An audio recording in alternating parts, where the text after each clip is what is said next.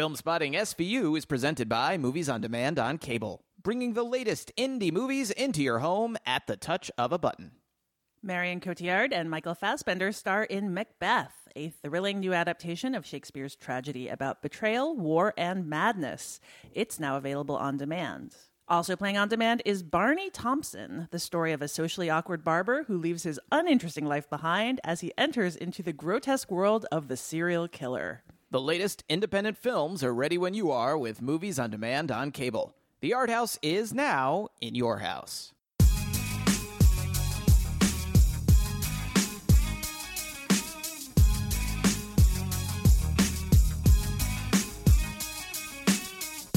From New York City, this is Filmspotting Streaming Video Unit. I'm Alison Willmore.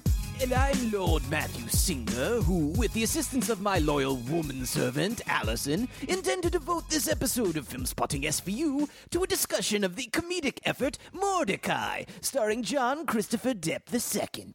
I will end you. Uh, quite. With some grave misgivings about how many accents this will give Matt an excuse to do, and apologies in advance to the city of Boston. We will also be taking a look at the career of Johnny Depp, who's gone from 21 Johnny. jump. pronounced, it's pronounced Johnny Depp. Johnny Depp. Johnny Depp. I can't do this. Uh, who's gone from 21 Jump Street heartthrob to quirky leading man to whatever it is he's up to in this latest stage. And as always, we'll be offering up recs of some of his films available to rent or stream at home right now. But first up is Opening Break, the segment we do in conjunction with our sponsor, Movies on Demand on Cable, in which we highlight some notable films that are new on demand. Matt, uh, it's your turn. What have you got for us? I've got some words for you, Willmore, for making fun of my Johnny. I'm so sorry, Boston. How dare you? Sorry, sorry How to everyone. dare you. Sorry to the world. Yeah, you should be. Uh, well, I've got a couple of interesting movies here. One, one of which I haven't seen, but uh, the first one I have, a movie I haven't heard a lot about. I saw it at the Toronto Film Festival. It sort of got buried by, admittedly, more interesting and exciting movies. But it's one of those films that you know, it's not exceptional, but I found very solid, very much uh, worth your time. I'm not sure if Alison's seen it. It's called The Program. It's directed by Stephen Frears, and it'll be available on VOD on March 18th. This is a biopic about Lance Armstrong, a character, a human being I find utterly fascinating. He's played in the movie by Ben Foster, and the movie also stars Chris O'Dowd, who's another actor I, I like a lot. He plays the reporter who pursues the story that Armstrong may, in fact, I don't want to spoil anything here, but he may, may maybe not, but may be in fact doping in order to win the Tour de France. Inside each and every one of us is something more potent, more powerful than any drug. It's called the will to survive. Uh, what does it take for you to race? I just love to ride my bike. No longer confined to earth, now we had learned to fly. He's a man transformed. He's recovered from cancer and turned into bloody Superman. Why are you so obsessed with this? Why are you not obsessed with this?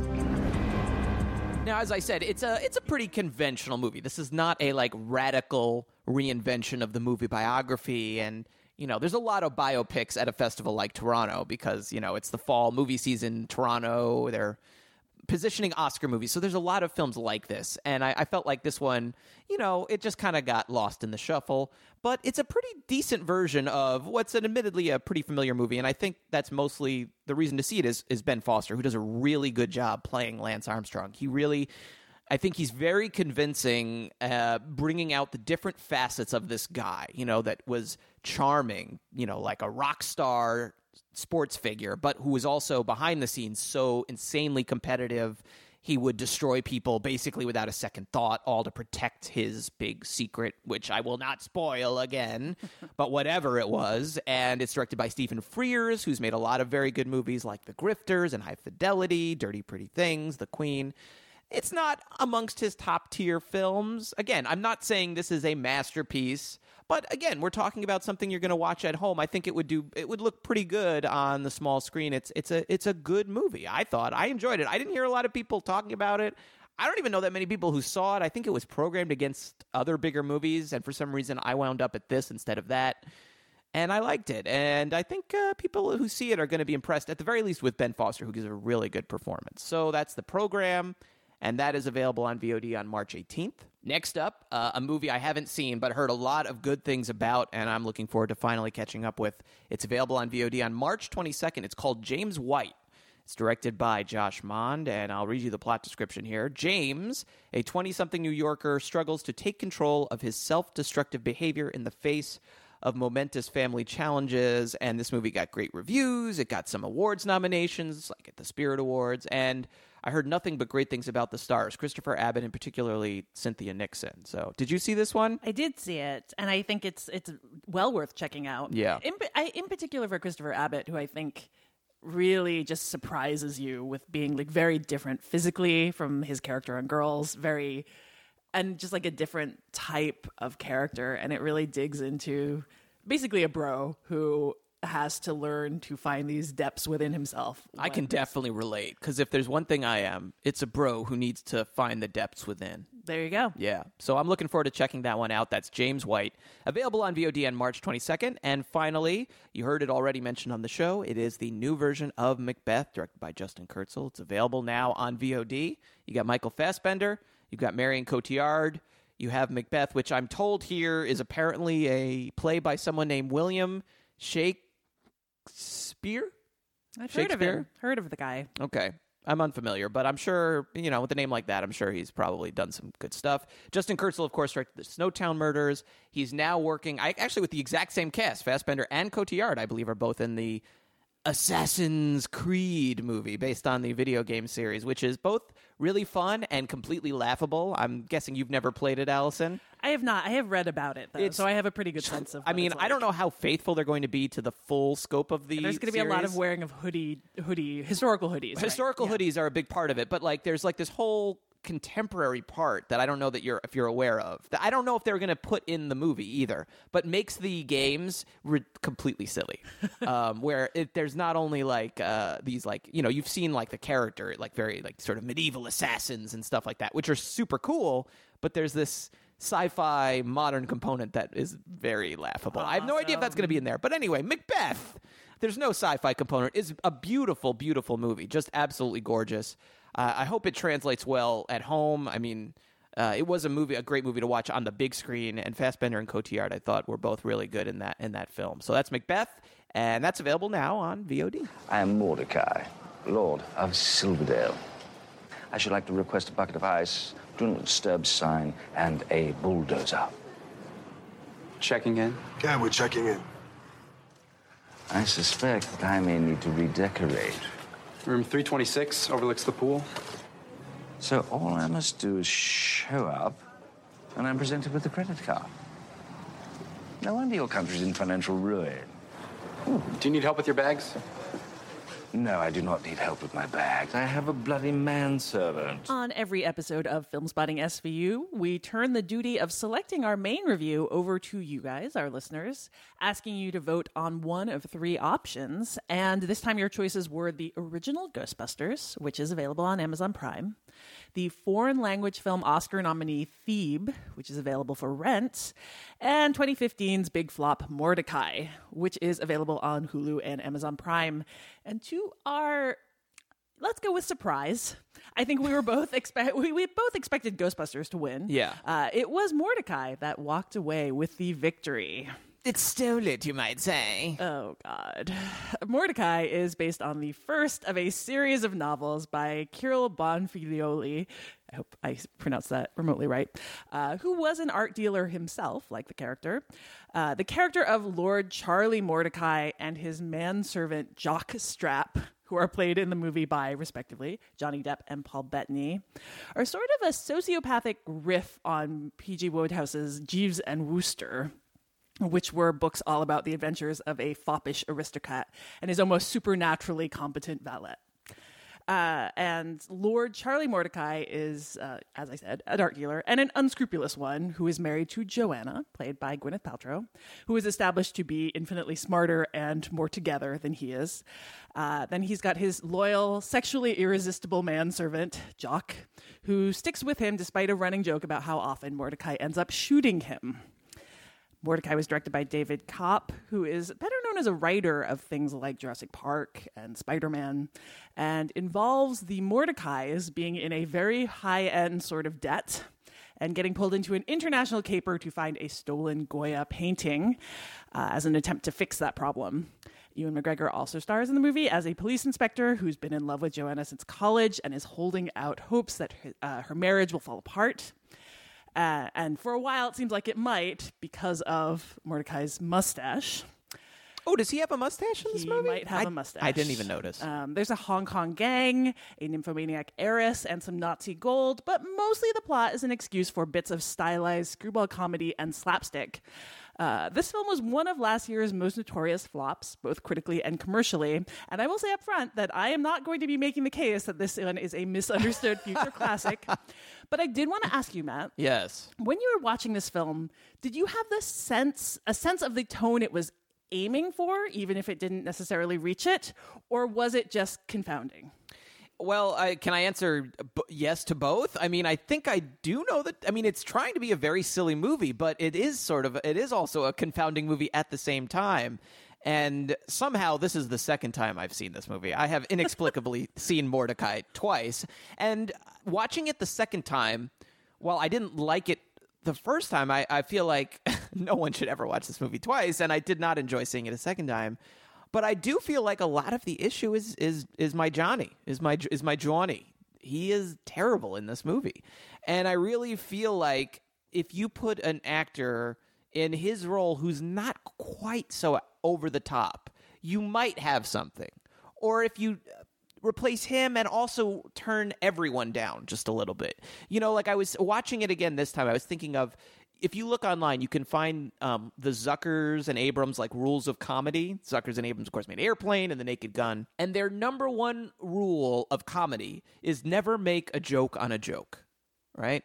And that the idea being that if you make two jokes at the same time, it doesn't make it twice as funny. The jokes cancel each other out. So I'm reading this now from their rules. When an actor delivers a punchline, it should be done seriously. It dilutes the comedy to try to be funny on top of it. Likewise, if there is something silly going on in the background, the foreground action must be free of jokes and vice versa. So this movie violates this rule at every moment of, his, of its existence. There are funny accents, there's funny hair, there's funny mustaches. There's funny facial expressions. There's funny costumes. There's funny names with characters named like Krampf. And every time Johnny Depp says Krampf, he stretches it out to eight syllables. And it just feels like everyone is trying so hard to be funny. And that it occasionally is funny for a chuckle here or there. But that, like you said, the tone, whatever they were aiming for, which seems to be like that sort of fun, jaunty, sprightly heist movie sort of vibe, almost like a broader Ocean's Eleven. They just miss it completely. Yeah, I kept thinking of of all things the uh, the Kroll show joke, uh, the, the sketch "Too Much Tuna." Are you, Okay. do you know it? I don't. So Nick Kroll and John Mulaney, th- these are characters that they've had before this, um, and in in the sketch, which happens a few times throughout the Kroll show, they play these older Upper West Siders named Gil Faizon and George St. Geegland. Okay. and uh, they have a local TV show uh, in which they have a guest at a diner, and they pretend it's like for an interview. And then when the, the guest's meal arrives, it's like a giant mound of tuna in a sandwich, and it's too much tuna. And it's an incredibly lame joke that they inevitably ruin because they're so pleased with the joke that they can't help but basically explain it before it even happens. Right. Um, and this movie, I feel like it just does that again and again. It's a giant again. pile of tuna. It is a giant pile of tuna. I mean, like for instance, there's a whole bit in which Ewan McGregor's character is almost tricked into eating overripe cheese. Yes. And it goes on for a long time. Yes. And like the whole idea of someone eating overripe cheese is already like not a very good joke. No. And the whole bit is based around him like, is he going to eat it? Is he Right, not? and he keeps getting it close to his mouth, Right, and and and, and. Mortdecai, who has set this up, I guess, to poison this guy because he doesn't like him, Right. Is like, "Eh, eh, eh," and then he and then he'll move the cheese away from his mouth, and it's like, Right. oh, drat.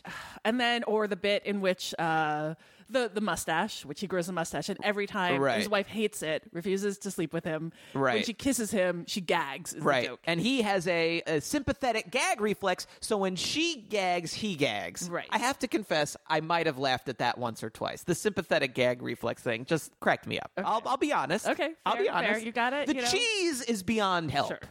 But or, or even like there's there's the bit in which Mortdecai is caught by his wife in like a compromising position on the dance Right, floor with right, Olivia Munn. right. Something that is also like just telegraphed from like so far away. Sure, and we've seen this in And a million exactly. movies. And it's just set up and you're like it feels almost like it's supposed to be anti-comedy because it's so it's so thudding when it happens that Right. you you're like, wait, is there another joke? Is like the joke that this is so stale that but then it never there's never an additional level. No, there's more. never an additional level. That's funny you mentioned that. I had that thought too. Like, what am I missing here? Like the cheese scene that you mentioned. I, I almost sent me into a spiral of existential despair because it makes so little sense as a joke. Like, if you're paying attention, okay, they set this up by like uh, Johnny Depp, uh, Mortdecai has the Ewan McGregor character over uh, or he shows up. Ewan McGregor is recruiting Mortdecai against his will to work on this case, as you mentioned. And Mortdecai's like, well, I'm going to stick it to him by making him eat this stupid verstunken of cheese. Yeah, but first, but before then, he like basically uh, tricks Ewan McGregor into choosing his like crummy wine. right, was port. Yeah, port. Excuse me. Which Ewan McGregor is not cultured enough to know that it is crummy. Yeah, and he's hilarious. like, "I got you." Yeah, hilarious. And then he's like, "Bring the special cheese or something." And when when when uh, Jock brings it out, it's so like toxic smelling that he has to like you know he has to hold his breath. He has to put They on have a whole gloves. cupboard full of, of overripe cheese, Yeah, which is sort of again that's mildly amusing, but that okay. So the idea is that this cheese is so toxic it can't be touched or smelled. So how does it? How could it? How could anyone, unless they had established, which they don't, that Ewan McGregor is hard of smelling?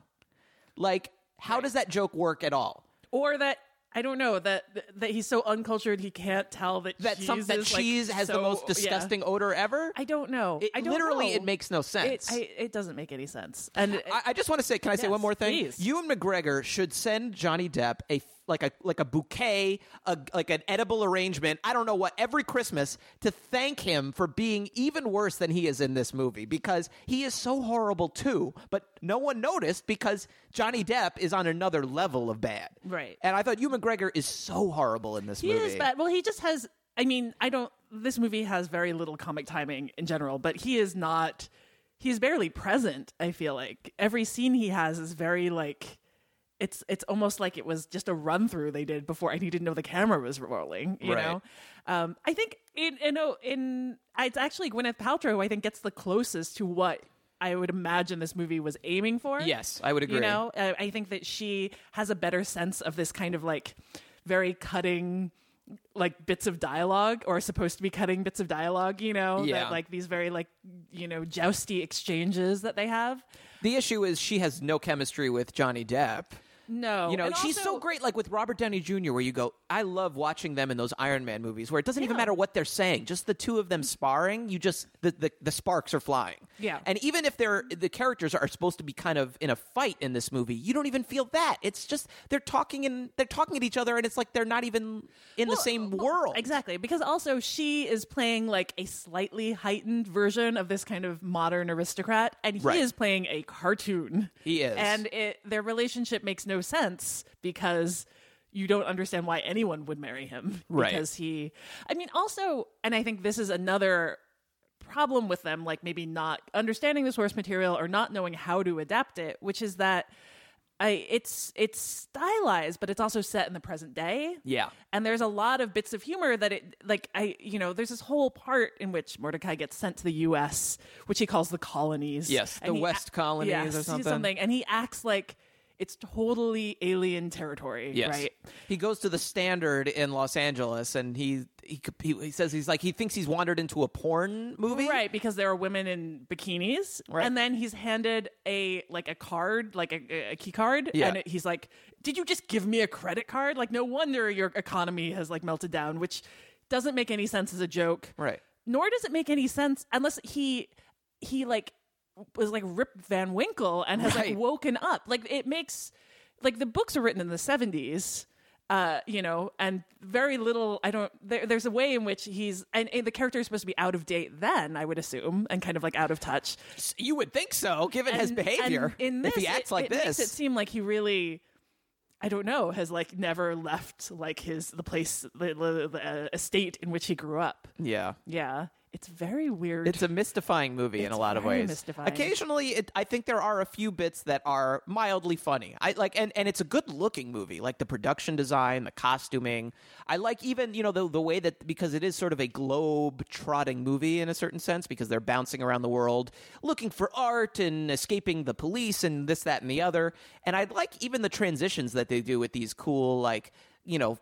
Planes flying around the world and they they tell you where they are ba- with these big letters that kind of appear over whatever city they're in I, even that sort of that to me that sort of works and like the music like it has this jaunty kind of vibe that you feel like in a better movie with a better calibrated performances i think could have worked really well I agree. I mean, I can see even like a movie that is that that is really kind of leaning into the idea of of people who are like a holdover, whose lifestyles are a holdover from like you know like several generations ago at this point, you know, Right. but people who like don't have never like had jobs and have never you know like even the idea like the idea of of doing something that is not basically a hobby Right. you know was is foreign to them that you can be 8 million pounds in debt uh to the government Right. and also still live in this like giant estate and and live the, live a pretty like high life you know I mean, I think there's something really funny about that. That like there, there's like a lot of room for comedy there for someone who really can like get it right. Mm-hmm. Right. This movie comes nowhere near getting it right. Yeah, I keep trying to think of like how it could work, and I get I keep coming back to the idea that it's just everything is a joke on a joke. Like, does I, I was trying to think like who in this movie uses their normal speaking voice, and the answer is almost no one. A few of the minor characters, Olivia Munn and and uh, Jeff Goldblum, who's another person. He's a, he has a small role, but I felt like Jeff Goldblum actually got this movie too. Like he actually plays it straight, whereas everyone else is big and broad and it's like they assembled the wacky accent avengers it's like let's put together all of the wackiest accents in the entire universe and stick them all in a movie together and have them all you know just talk around each other Yeah. Well, see, it's funny you called out like the kind of production value of this, but I think there's like a touch of like Wes Anderson ness hmm. to to like I don't even want to say it's not the tone, but like a little bit of to the design of it. It's much more kind of slick than that, and and uh, and and much kind of more cartoony. But Yes. it's a it's a part of the problem for me. I think is that like these characters needed to be brought down to earth a bit more, not to be so stylized. right and I, know? I feel like you could either do depp or his character mortdecai is the straight man and everyone around him is wacky or he's crazy and everyone around him is sort of bemused befuddled confused by him. Like instead everyone is silly and weird and wacky to varying degrees and it's just there's no base level of reality. I mean you hit the nail on the head. Is it johnny depp is a cartoon in this movie. I mean and i, I, would imagine that that's what he was going for. I mean that's what he goes for in a lot of his movies which i'm sure we'll talk about in our next segment. It's just I, I, I, I don't understand it just but it's like you go well how could this have worked with this performance not with this performance. I just I don't think that this performance can fit in this type of like I just I don't know where it would fit ever. Like you know, I I know that this is he he wants to go big now. Like everything he Right. does is going so big, but he just tears through this movie. Like maybe if there was someone totally different in this, I don't know that it would be a successful movie, but it wouldn't be so bewildering Yeah. where you're like I don't understand what this is even trying to do. besides the mustache and all the jokes on the mustache, I felt like the most emblematic choice was, you know, there's because there's actually several like chases in this movie. It's sort of a almost an action movie. Uh, and there's one chase where instead of it just being a chase, cars chasing one another, there's a motorcycle. But it's not just a motorcycle, it's a motorcycle with a sidecar because that's like funny, right? Sidecars are funny. It can't just be a motorcycle chase, it's got to be a quirky, funny motorcycle chase. And like to me, that's this movie in a nutshell. It's a sidecar motorcycle chase, right? Everything has to be wacky and silly and goofy and quirky. It can't just be what it is. Yeah, I agree. And it's it's got it it's got this very like roundabout storyline that you know, the point is not there to make any sense, but I wish that I could see it being the. It's funny. I could I- like I'm looking, list, watching it, and going. I could see this being the premise of a s- more serious heist movie and being totally fine. Like this could totally be the plot of a perfectly serviceable heist movie. The funny thing to me was that the the plot is resolved and then the movie continues for like 20 more minutes on the insane assumption that we love these characters so much that we don't want to leave the theater. We don't want the movie to end. We just want to spend more time with Mortdecai and his wife and Jock. Well, I, well, that's the problem, right? Is that it's it, it, the movie presents itself as being about this caper, but actually, the stakes in the movie are. Will the Mortdecais be able to continue living in the style to which they are accustomed? And also, will they will their marriage survive? Right. Like, will he preserve the status quo? Yes. Of like having a Rolls Royce, Having a manservant. man, yeah, manservant, a Having a ridiculous yeah, mansion. and and basically selling art, Keeping his mustache. Yes, exactly. And and spoilers, like yes, he all The the status quo is maintained, and there's nothing more exciting in a movie than but that. But that's why it keeps going. And when it does, you're like, wait. No, this is over. I'm Yeah. done. I'm done But, with like- this but movie. Also, like, why would you think I cared about whether or not he could continue to, Yeah. you know, live this life, this weird, weird life that you have not set up very well? Yeah. It's a it's a movie that is so bizarre that it's it is sort of it's not boring. It isn't, and it's very much itself. You know, it's it's a disaster, but it's a very Singular disaster. Yeah, and it's also it's very consistent. You know, whatever it was they were trying for, They achieved they, it yes. for better or worse. It's like throughout. It doesn't feel like one of those movies where you're like, oh, this was chopped to bits. No. and one scene is like wildly different from another. Right, or is yeah, or there's big chunks missing, like the studio cut it to shreds Nope. to try to make something more consistent mainstream. all the way through. Absolutely, it is what it is. Uh, well, that is Mortdecai. Uh, try it if you dare. Try it, uh, colonists, and enjoy. Uh, I love the way he can make a word with three syllables into a fifty-syllable word. Uh, he's, he can't be quiet. You're getting like a little into Austin Powers with. Um, well, you can find it on Hulu and Amazon Prime. In a merry mood today, Mr. Todd. Tis your delights are catching fire from one man to the next. Tis true, so love can still inspire the blood to pound the heart leap higher. What more? What more can man require? than love, sir? More than love, sir. What, sir? Women, Ah, yes, women. pretty women. Well, let's continue our discussion of Johnny Depp, uh, the man, the myth, the legend, the series of ridiculous accents and hairs. I mean, that's really what he's become. I know it wasn't always that way though. No. I feel like I mean this is not this is this is a very obvious read on Depp's career, but I, I think that his starting off as the heartthrob in Twenty One Jump Street and and being this kind of alt alt leading man for a while, it, like so much of his more recent career seems to be pushing back against that or just like boredom to be like I don't want to be a normal leading man anymore. All I want to do is go big, gnaw on the scenery, wear some kind of crazy makeup and outfit. I, you know, like I, I feel like most of his recent roles, Not Almost most. all of them. Almost all. yeah, I mean, what was the last time we're looking at his IMDb page? What was the last time Johnny Depp played someone without a funny voice and or funny hair? Transcendence. Transcendence, where he literally played a computer, Right. A, a man who became a robot, right, a computer. he was barely like alive as a person. right. And so there, it was like, and there was like a sort of digital component to that performance, right. Okay, and Uh, before that, Lucky them, I didn't see. we could, we yeah, I don't even know what that is. I don't know what that is. Um, and before that, I don't. The Rum Diary. No, I mean there he was doing the uh, oh, that's true. the whole like Fear and Loathing prequel thing. I think it might be The Tourist. Yeah, 2010. yeah.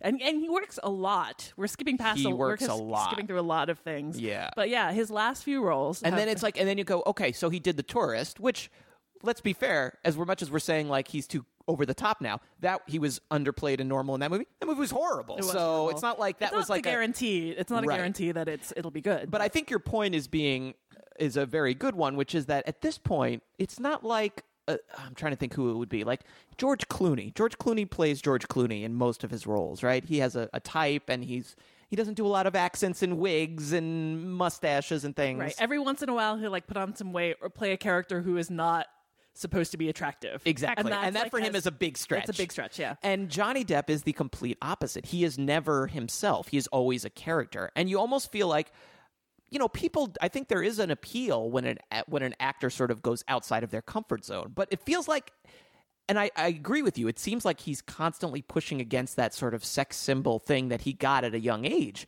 But it's like, can you imagine if Johnny Depp, if he still was capable of it? Maybe he's not. But at, at, right now, if he made a really suave movie star movie, I feel like people would be really into it. They're ready for Johnny Depp to get rid of all this to stuff. play it play it straight and Yes. not not be like yeah I know it's funny because there are some actors that I feel uh, Brad Pitt and Mark Wahlberg in particular Mm-hmm. are much more interesting tend to be much more interesting in in side Sup- roles in right? supporting roles, yes. like uh, they they kind of vanish a lot of the times as leading men you Yes. know they're they're just like they're bland and I yet agree. they come to life in these in these supporting roles and i feel like depp is trying to will himself into that in some ways or if he is going to be a leading man he's going to be a really weird one yeah. he's going to layer on all kinds of of ticks and and accents and uh, oddities but it, yeah he just i mean he's what 52 now he's like a still very handsome guy He looks but- great for 52. Right. It's like he doesn't ever want that to be an aspect of his character. Which, to a certain extent, I, you know, like that's sort of admirable that he doesn't want to just be a handsome guy. Like that's, you know, and- right. But you can be a handsome guy and, right? Absolutely. Like I don't think he doesn't seem to- capable though he or he at least you know chooses not to Yeah. it's funny all the things you say about him you know wanting to be sort of this weird hybrid of a leading man and a, a supporting character that kind of goes perfectly with my first pick should i go first Please. all right well this is probably a movie a lot of people have seen but i'm guessing not in a while and one that their opinion of might have been affected by thanks to a bunch of really crappy sequels and that is the first Pirates of the Caribbean movie, The Curse of the Black Pearl, which is now available on Netflix. And if Johnny Depp has become a caricature of himself at this point, this is where he started th- that sketch, right? Captain Jack Sparrow, the flamboyant pirate, searching the high seas for his beloved ship, which has been taken by uh, Barbossa, right? And I, I- you know, I liked this movie a lot when it came out, but I think you could argue, I, you know, thinking about it again for this podcast, I think you could make the case that the first Pirates is one of the movies of this century with the biggest negative impact on Hollywood. It encouraged people to make more movies out of theme park rides and concepts and things that have I would say narratively dubious potential as movies.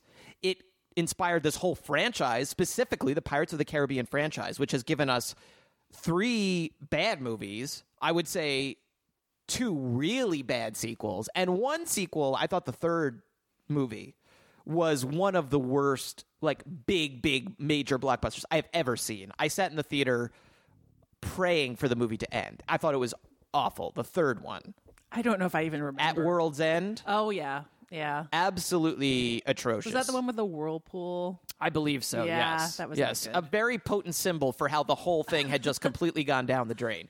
Um, it gave us, you know, it really made Orlando Bloom into sort of like a leading man for a little while. That didn't work well for for anybody, and it really seemed to. I mean, that was to me that's the tipping point for Johnny Depp. He always liked accents and and hair and characters and being big and, broad, but that was the movie where he really indulged all of these impulses, and it worked. And it seemed to really inspire him to go off the deep end. So I hadn't looked back at the original movie in a while, and going back to it for the first time in I don't know how many years, I really found it, this. It's a great little movie. It's a wonderful It's entertainment. not little though. It's not little, okay, but it's a wonderful movie. It's a really great old fashioned Hollywood adventure movie. You know, I, I think it's one of the best movies of this kind outside of like the original Indiana Jones movies that's been made in the last couple of decades. And Johnny Depp is great in it.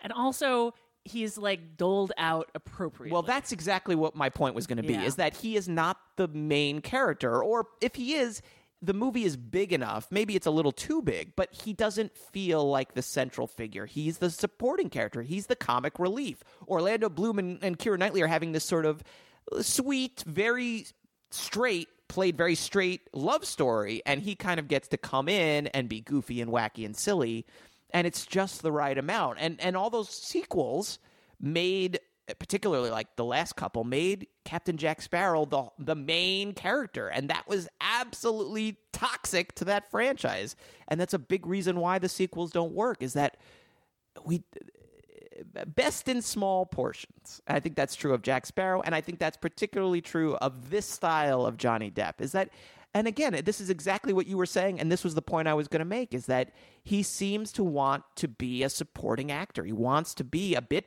player, but maybe it's because of his stature, his name, his fame, his good looks, his bankability. He keeps getting cast in these leading man roles. And it, it just doesn't work. He doesn't play leading men. He plays these goofy sidekicks that get put in the main role. And that's really it sucks frankly in a lot of a lot of cases. And the one other thing i wanted to say is that looking at the movie again something i'd never thought of before was that his big broad performance in this movie it's like it's almost like a human being's impression of an animatronic and of course you know the pirates of the caribbean are animatronic there was no jack sparrow character but just his herky jerky movements it's almost like he's doing an impression of a robot like a like a like a robot that's trying to pretend to be human I and did see that. He like Yeah. rolls his eyes even the way. yeah, and yeah. he's just like the sauntering around with these big gestures that are, you know, that are seem strangely unmotivated. He really felt to me like an like an animatronic. You know, you called him a cartoon character in Mortdecai, and I think that there is something very unreal about him in a lot of these movies, and it doesn't often work, but it did here. But woe that it the impact that it had on his career and all of Hollywood. But I like this first movie, the original Pirates. It's available on Netflix. It's still a good movie. All right. Well, for my pick, I will say it was another it was another point in his career where I feel like you saw one of the first flashes of him wanting to to play these type of roles Yeah. and only these type of roles and it is fear and loathing in las vegas Mm. uh, now streaming on amazon prime a movie i like a lot 1998 uh, depp was he had just made donnie brasco the year before probably one of his most acclaimed like playing it straight performances Still has an accent. still has an accent but, But like he's more playing- subdued. it's Uh, set in the real world Yes. yes Yes. uh, you know, and he like before then he played a lot of quirky leading man roles like Benny and Joon and What's Eating Gilbert Grape and Don Juan DeMarco.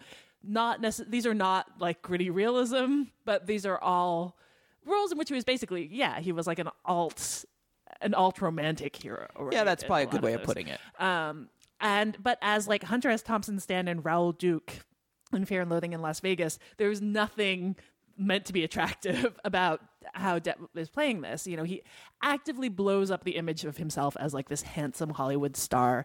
He's balding, he's twitchy, he's wearing the same like outfit of like uh, shorts and that uh, that hat. Fisherman's hat. Yeah. Um, you know, he's he's on at least three substances at all times in this movie.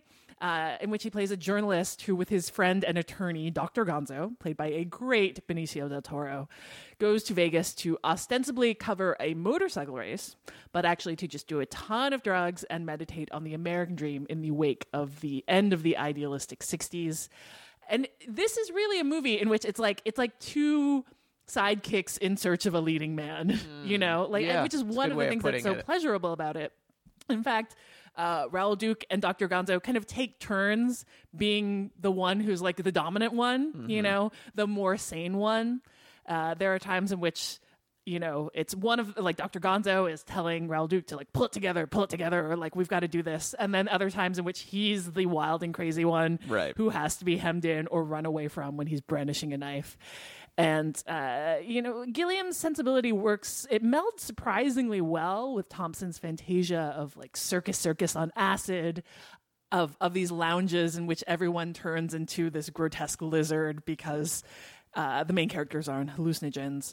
But I think one of the things that's like looking at this movie again, one of the things that is noteworthy about it is just how free Depp looks. Hmm. Like he is having a great time in this role, not just because he loves Hunter S. Thompson and was friends with Hunter S. Thompson and would go back to the well again for the Rum Diaries in 2011 with less success, hmm. but that he is playing a character who who assumes that he is off on the side and doesn't I, like who isn't necessarily the center of attention because he is like the best looking guy or something like that. You know, You're, he's playing this weird character who uh, and who does like a lot of physical comedy. You know, some of the best, most enjoyable parts of this movie are the ones in which they uh, the two of them do ether and like can barely walk into circus circus. Their like legs don't work. Or when they're on the uh, the bar the carousel bar in circus circus and can't get off of it because they're both so high that like it is physically too difficult to step off of a slowly moving platform. You know those parts are, are really funny. And also i think not the kind of thing that you would normally associate Depp with, even if when he done kind of physical. I mean, in Benny and Joon, he's you know he does a lot of physical physical stuff, but I it just I like to do something that's basically like druggy slapstick. Uh, he he does very well. He leans into it really well, and I feel like this movie, as much as he was playing a an exaggerated version of a regular character, it was you could see those flickers of something that he would origi- he would eventually go on to really just bank on in Pirates, and then just you know lean into too much Yeah. later on. But it's really enjoyable in Fear and Loathing, and I think as with Pirates of the Caribbean, you can see ways in which like this brings out a good part of like him as an actor. Just as long as it's not it's in the right project and it's not too far Yeah. uh, you know, like it's this is a movie that I think holds up very well and is is uh, especially in the ways in which it goes like he is able to channel it going from we're like we're going to go blow things up to where this movie event- eventually gets to which is like threatening a waitress in a rundown diner with a knife and like just all of the fun fizzling out of this venture um, and he he channels that very well like he brings the movie from those heights down to those lows uh, and makes it work so fear and loathing in las vegas even if it was the start uh, of, of modern Depp. It is still good, and it's available on Amazon Prime. I like that we keep we're trying to find like the origin, the original sin. I mean, there's not. I, the problem is, or not the problem, but like he's done stylized things all the way back. Yeah. You know, it's not like there was there was the one thing, but I feel like eh, when you start to get that turn from being like he's stylized in Crybaby, Yeah. you know, but he's a stylized heartthrob in Crybaby, Mm-hmm. whereas I he's not a heartthrob in Fear and Loathing in Las no, Vegas. No, certainly not. Certainly not. All right, my next pick.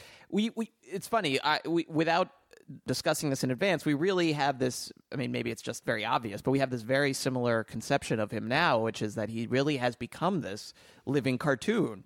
And so, because of that, because I was thinking that way, watching him in Mortdecai and stuff, I wanted to watch him in an actual cartoon, which is why my next pick is Corpse Bride, Tim Burton and Mike Johnson's stop motion animated movie from 2005, which is now available on Netflix. And what surprised me, having never actually seen this movie before, is how Depp is the straight man in this film, and he's playing maybe the most subdued character of that this era of his career, except again the one we mentioned, Transcendence, where he's literally a computer, and computers tend to be pretty dry when they talk. So his character in Corpse Bride is Victor. He's the son of these rich merchants, and he's about to be married off in this arranged marriage to the daughter of another wealthy family. But while he's out practicing his vows, he accidentally proposes to a corpse, which is a thing that happens all the time to all of us, I know. Um, the titular corpse bride, voiced by Helena Bonham Carter. And that creates all these tensions and confusions, and you have the sort of this very confusing love triangle between Victor, the dead wife, the living fiance, and the two worlds of the living and the dead. And that juxtaposition is what I liked best about the movie. How Burton and Johnson portray the world of the living as very this very bland place. It's very gray.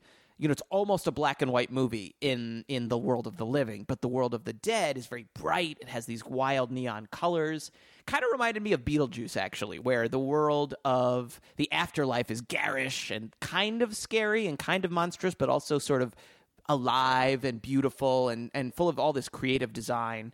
And yeah, Depp mostly plays it very straight, which is strange because as we've been saying like when he makes live action movies he becomes a cartoon. And yet here in a cartoon he somehow is capable of reining himself in and almost like underplaying it. And he has this very sweet innocence that's perfect for his character here. And it's just like watching it kind of it made me like something like Mortdecai even less because it's like, okay, so he it's it's not something that's not within him. He is capable. He's this is these are deliberate choices he's making. I just don't know why he why he he can't do it. And it's it it, it as I enjoyed this movie and but it befuddled me and it made me question even more, you know, a movie like uh, Mortdecai, like a Black Mass.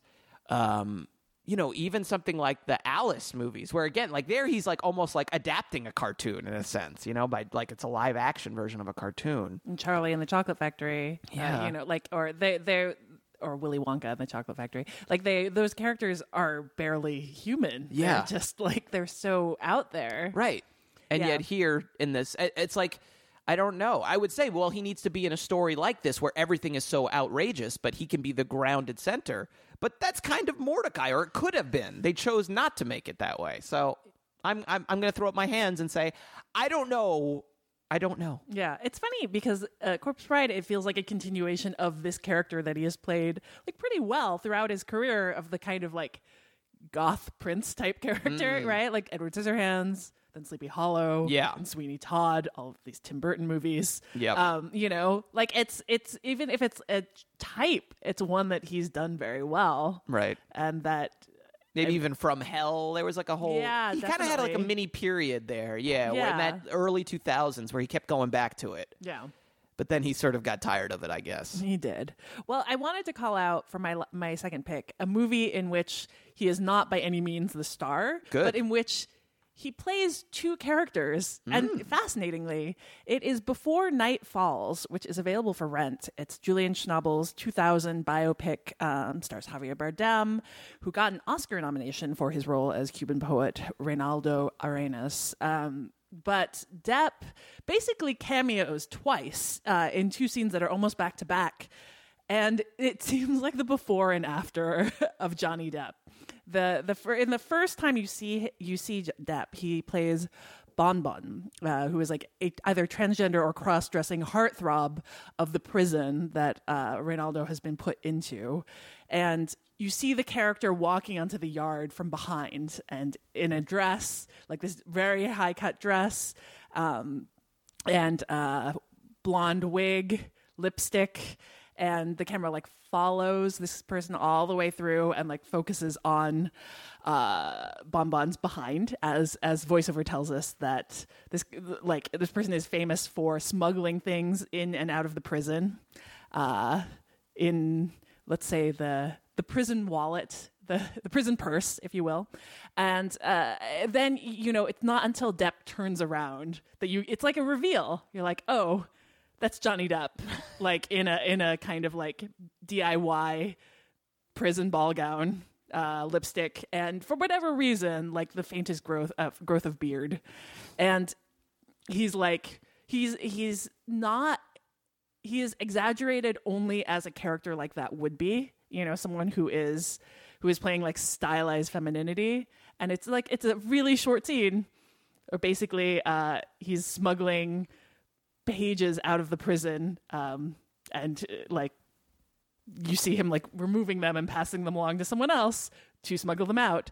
Uh and then right afterwards Depp is in the movie again as a totally different character, as a lieutenant who is uh, just like this prison warden, this like sadistic prison warden who is trying to break the main character down and is trying to make him deny his homosexuality, inform on his friends, and admit his wrongs. And Depp is like, has actually a normal looking mustache, not a, uh, not a Mortdecai style mustache, and is and it's just Noted. like it's just like uh, like handsome like as as as Reinaldo admits himself in voiceover is like this really handsome extremely like uh mean looking guy and it becomes this like moment of fantasy in which he he imagines like confessing all of these things and then getting embraced by this guy who says like this is how a man behaves.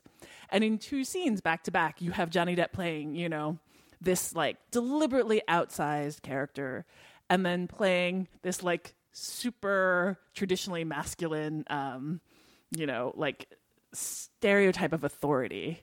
And the ways in which he he sags from one to the other so that you almost don't recognize it at first I think goes to show his range. You know, like it's uh, the choice to have him be not just oh like a novelty cameo, um, you know, but to to have him play these roles twice. I think just speaks to one like this kind of like like gender like the ways in which gender is this you know spectrum in which someone can move but also speaks to just his ability to you know transform from one thing to another. Uh, it's fascinating. I, I think that it's it's a weird and memorable use of the person who was like the most famous face in this movie at the time in these like very small scenes. And i think when you see it it's like hard to forget even if it's even if it is essentially a cameo. So that is before night falls and you can rent it on all of the usual spots Let's do a brief discussion of a couple of movies that are in theaters, one of which uh, I have not seen yet.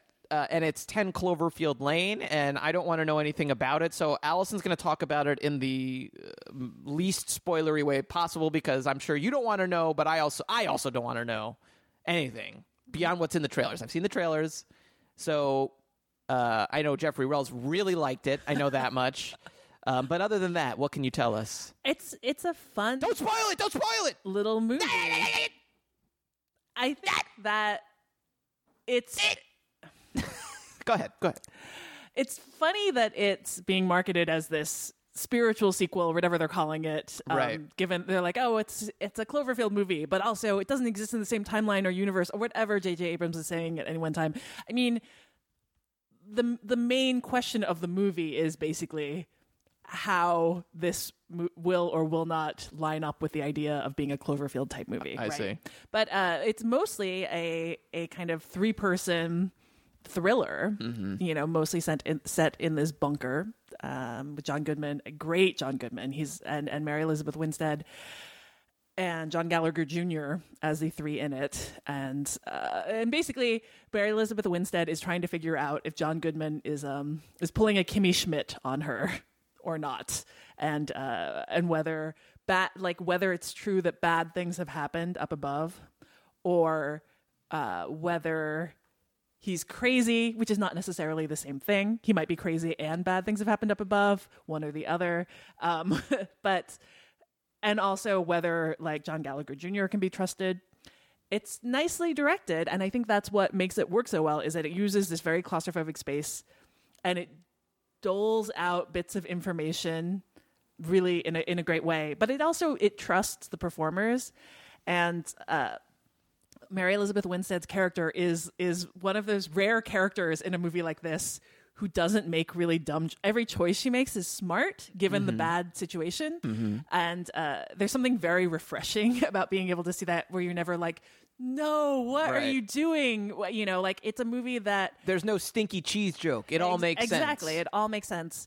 And so, and I, I think there's something that's just like such a relief about that when Mm-hmm. you're not mad at the characters doing things because the plot requires it. Right. Um, so yeah, it's a nicely done little movie.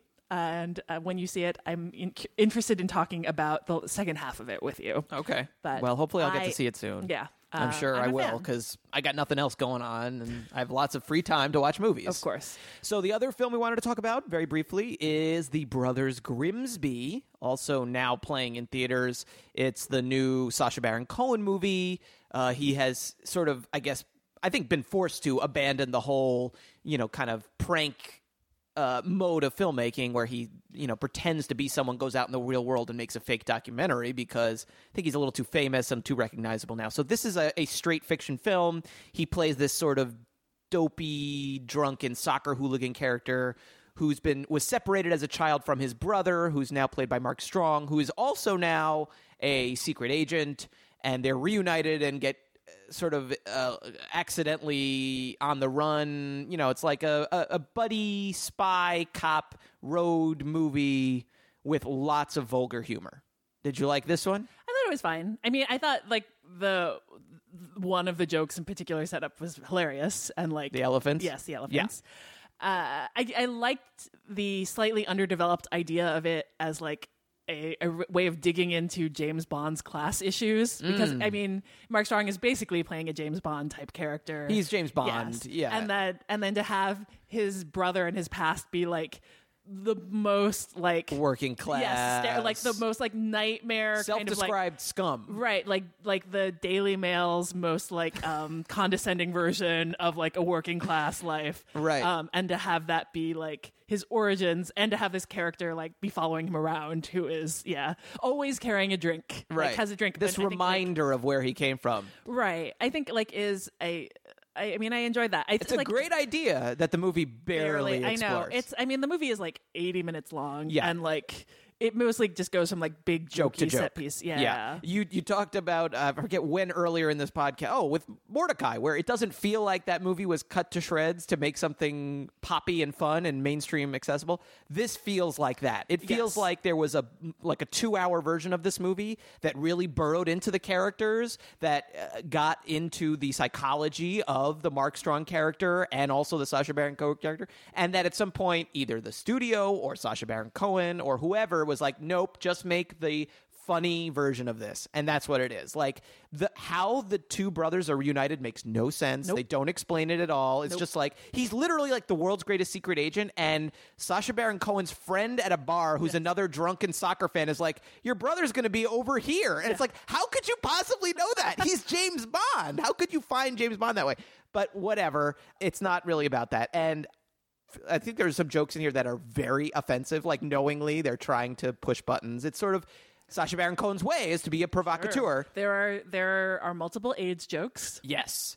And I felt very ashamed of myself, but I laughed very hard at this movie several times. Enough to say that, like, I would say as a comedy, it's worth seeing. All right, let's get to Behind the Eight Ball, where we uh, run down some new releases, some listener recommendations, and one film chosen blindly by number from our My Lists. Alison, who's going first this time? I want to go first. You do? Yes. You sure? Yes. Okay. Well, why don't you start with three new releases? Okay, first up, new to Netflix is season two of *Halt and Catch Fire*, the AMC series about the '80s PC revolution in Texas. Uh, this is one of those series that I started watching the first season, was very underwhelmed by it. it. Like Lee Pace played this character that really felt like a Don Draper knockoff. Went back to it. it the season went in directions I hadn't expected. I was on board. The second season changed the focus to the wives of the two main characters as they start what is basically like an early version of a networked gaming company, like um, in the modem era, like little tanks fighting each other, and becomes just like so fascinating and like so unexpected. Its storyline goes in no directions that you can kind of predict. And it's just about a type of company that like I've never seen before. And uh, it really like shifts the focus to Mackenzie Davis and Kerry Bishé, who are both like great. uh, You know, like Lee Pace and Scoot McNairy are excellent actors, but they were kind of running through a lot of rhythms that I'd seen before in a lot of prestige dramas.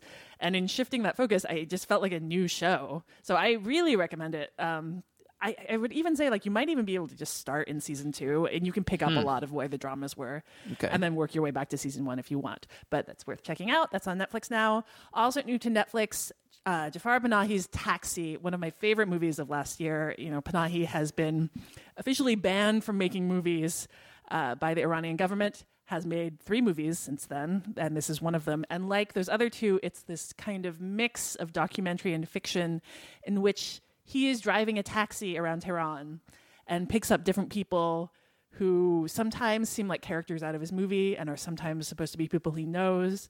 And as it goes on, it becomes this conversation about his films, about censorship, about the reality of making movies in Iran, and about just all of these stories bubbling up just everywhere he looks. It's a really wonderful movie, and I'm glad that it's on Netflix now and more people can check it out. That is Taxi. And finally, new to Fandor is River of Grass. This is Kelly Reichardt's directorial debut. She made this movie in 1994, I believe, and then didn't make movies for years until Old Joy.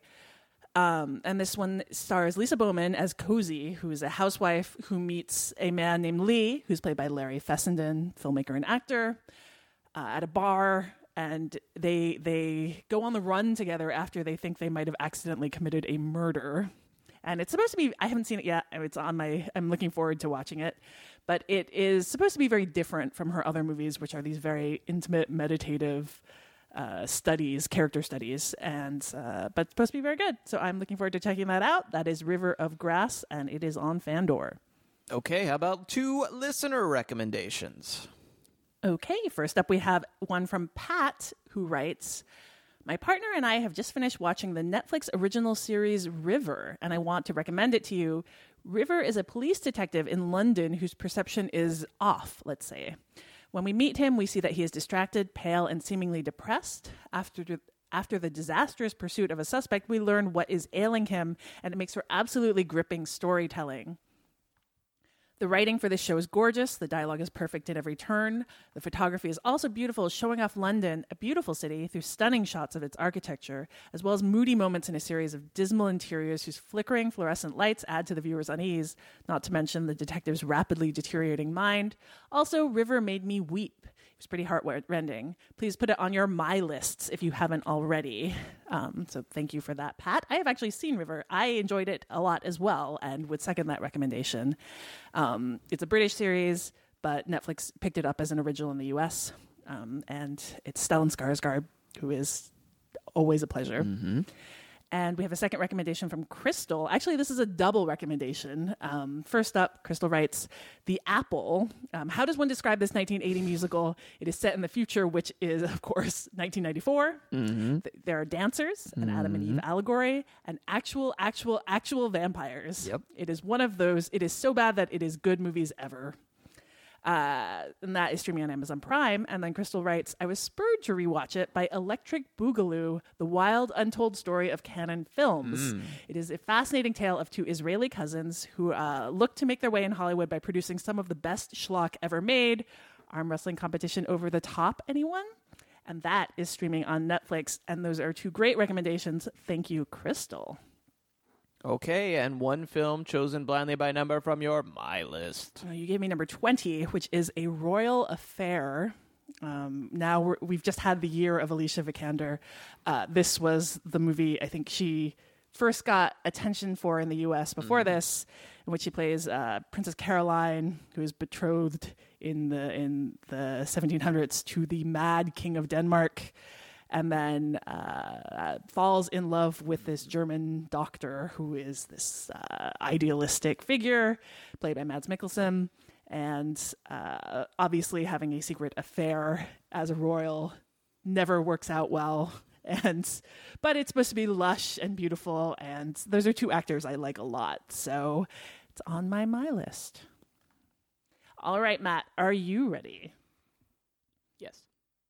Yes. Yes. Okay. Uh, three new releases. All right. First up, my most anticipated show of the spring. It's Bosch season two on Amazon Prime. Titus Welliver returns as L.A. cop Harry Bosch, the uh, the creation of crime novelist Michael Connelly, and that's what I liked best about the first season of Bosch. It actually felt like a crime novel in televised form. It told this big case over the course of the season, but it wasn't sprawling. It didn't concern itself too much with big, huge themes. It was just a mystery thriller, and I plowed through the first season like a hot knife through butter. I have, you know, very little time to watch things with the job, the baby, everything else going on. But my number one priority above all of that right now is to find some time to watch season two of Bosch on Amazon Prime.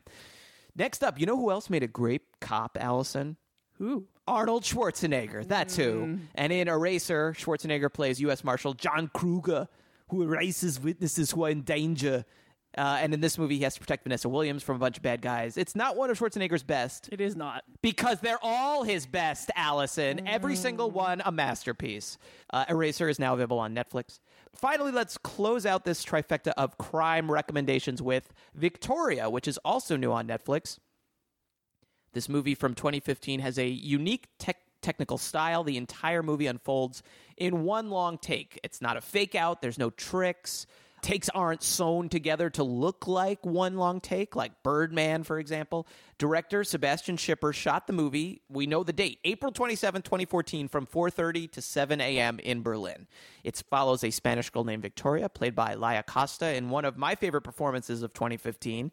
She's out dancing at a late night club. She meets a few guys and eventually winds up getting dragged into a bank heist. I feel like some of the characters' decisions, eh, maybe they don't make the most sense. The 10 Cloverfield Lane thing, where you're sitting there going, I don't know if I would do this. I don't know if this makes sense. I feel like maybe it doesn't pass that test with flying colors, let's say, but. Um, I, I thought this movie was both an impressive achievement and a pretty good crime story and a love story to boot. So that is Victoria, available on Netflix. All right, two listener recommendations. Our first comes from David in Los Angeles. He says, My recommendation is the Japanese anime series Attack on Titan on Netflix. It depicts a dystopian future in which the scant remainder of humanity live in a single city behind three massive walls erected to protect them from man eating giants called Titans that seemingly roam the rest of the planet. The series begin when a new type of Titan, capable of breaking through the city's walls, materializes, and suddenly the years of peace humanity has enjoyed evaporates. The show combines the deep mystery of the early seasons of Lost, the unexpected deaths of major characters like Game of Thrones, and what's basically the best Incredible Hulk story ever committed to the screen. The wall to wall action is gorgeously rendered as humanity's elite hunters, known as scouts, fly around using their portable zip line systems and do their best to slice these massive and frankly terrifying titans to death. I hesitate to give away any more details lest I spoil the story, but suffice to say, anyone who starts watching the show will find it hard to stop. So that's Attack on Titan on Netflix. And we've also got a recommendation from James. And we should note that James is one of the filmmakers involved in the film he's recommending, but we don't necessarily have a problem with that as long as we acknowledge that. James says, I don't know if you know about the site No NoBudge, nobudge.com, N O B U D G E.com, but it has a lot of no budget movies put up by filmmakers. I would love for you to check out our movie, New Cops.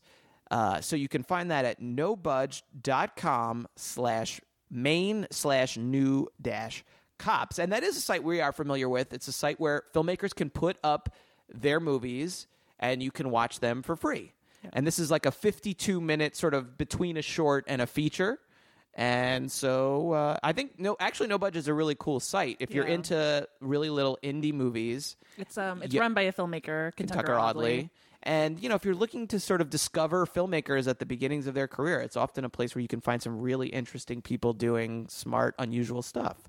So the website is nobudge.com and the movie is New Cops. Uh, the, the plot description I will read to you. An ordinary man lives a dull life till his friend Chet comes over to stay for a few days. Dot dot dot. What could be in that ellipsis, Alison? I wonder. I'm intrigued. All right. All right, and one from your my list. You gave me number 14, which is Major League, the comedy Major League. I love how Netflix describes this movie. A baseball team built to lose does just that in all sorts of wacky ways. Can these outcast athletes rally in the ninth? I wonder. I added a bunch of like comedies that I like to my my high list when uh, when my daughter was born. Just have stuff to watch, like at four in the morning when I was feeding her and stuff. And this was one of the movies that I added, which I've seen many times. Major League. It's a good movie. Alison, we have another very interesting trio of choices for our listeners' choice options. All comedies this time. Yes, it's a comedy showcase. Uh, I believe I have the first one. You do. I I, I, uh, venture to say this will probably be the favorite. I think so. Yeah, probably. It is Pee Wee's Big Holiday, the new original Pee Wee movie, the first movie in quite a long while from Pee Wee, from Paul Reubens. It's directed by John Lee, and it will be available on Netflix starting on March 18th. The plot description A fateful meeting with a mysterious stranger inspires Pee Wee Herman to take his first ever holiday in this epic story of friendship and destiny. I believe we've both seen this movie already. We have. We haven't talked about it though. We have no And we idea- refusing to talk about it. Yeah, we have no idea out. what what each other thinks about it. I would say that plot description sums it up pretty well. I think it's fair to say the mysterious stranger is played by Joe Manganiello. Yes, I should. I should point out that I this. I'm sure this happened to you as well. Yes. we were handed a a sheet of a letter from Pee Wee, the desk Allegedly from the desk of Pee Wee Herman. uh, suggesting that we not give away two details that basically make it impossible to describe the plot of the movie any more than that. Correct.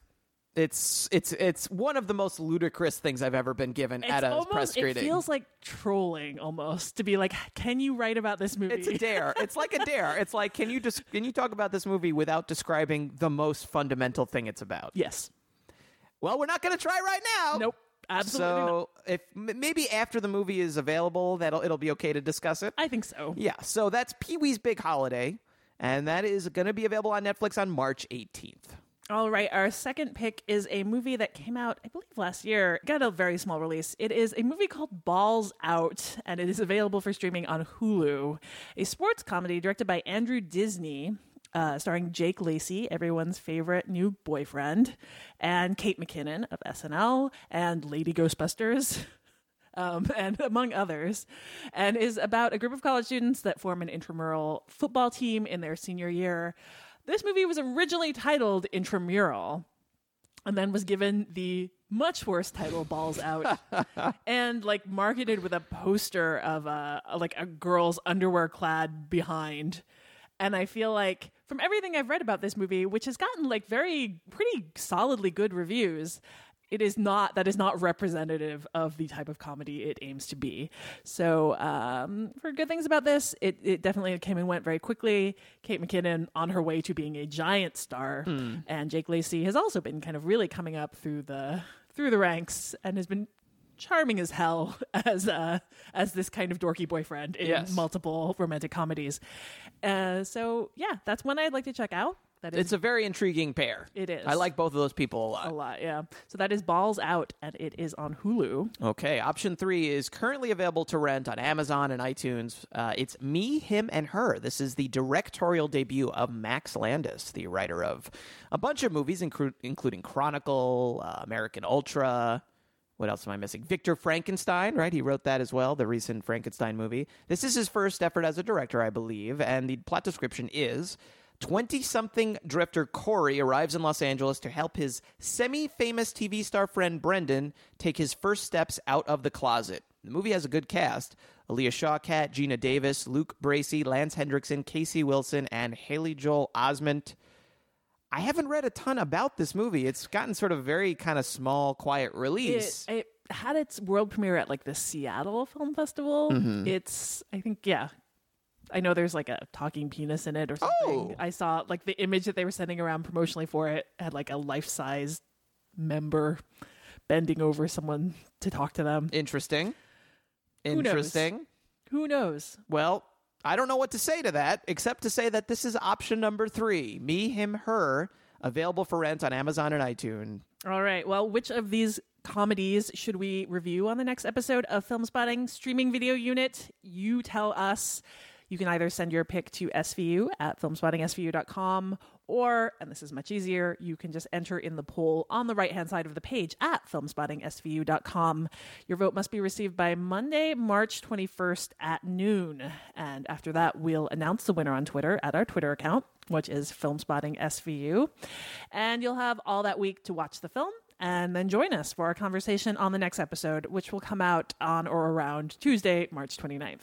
FilmspottingSVU.com is also where you can find our show archive, as well as a list of direct links to all the movies we discuss on the show. The Filmspotting SVU remix theme song is by Vince Vandal. Listen to more of Vince's work at vincevandal.bandcamp.com.